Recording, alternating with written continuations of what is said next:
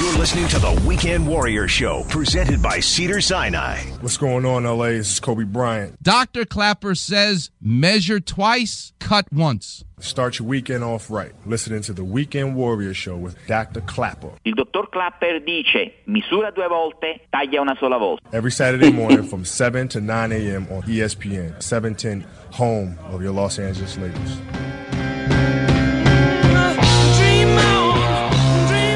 Welcome back, Weekend Warriors. We're dreaming right now with the the boss at the Milwaukee Tool Company, the great Steve Richman.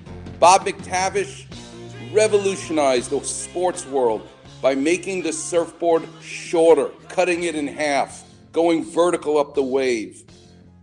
In the art world, putting the tube in a zinc, the, the paint in a zinc tube in 1841 allowed the French painters to revolutionize the art world.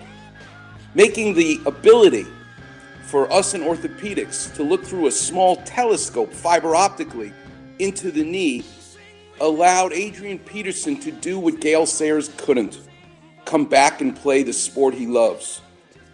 I got to ask you, Steve Richman, tell me the history of the Milwaukee Sawzall as a revolutionary tool. I want to know the history and the future. Is the future going to be to make it smaller like the arthroscope? Is it going to be making it smaller like the shortboard? Is it going to be making it more portable, just like putting the paint in a zinc tube, allowing you to go outside? Tell us the history of my favorite tool, the Milwaukee Sawzall, and the future.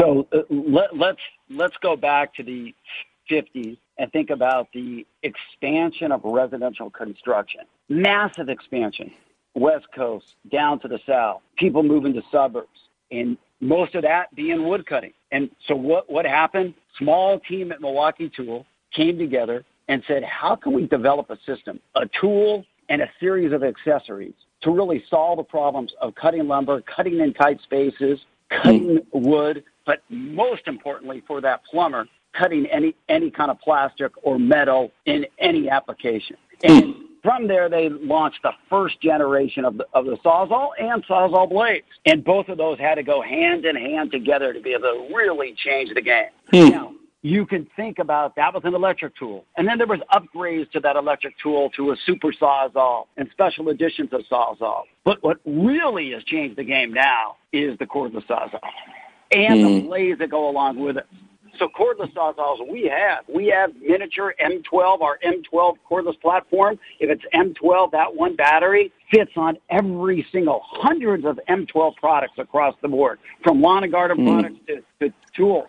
And that M12 sawzall provides tight spaces, corners, everything from a DIYer to professionals uh, across the board. The M18, you know, as I was telling you the other day when we talked, the M18 sawzall, our fuel sawzall, which is the, the latest in motor technology, the latest in uh, red lithium uh, batteries that work in hot and cold performance and have extended life, the latest in electronics. That product allows you to do more than you ever could with an electric tool, more power out than an electric tool, and it will last the pro all day long. So we have that, we have Hackzalls, we have all kinds of, of variations of that tool, and then we have sawzall blades, and that's where the other piece really helps assist in the performance. So our latest technology that our teams worked on for the past three years is not only a carbide sawzall blade, but it's called a Nitrus Carbide sawzall blade. So they've hmm. got patent technology on this blade to allow you go to go through cast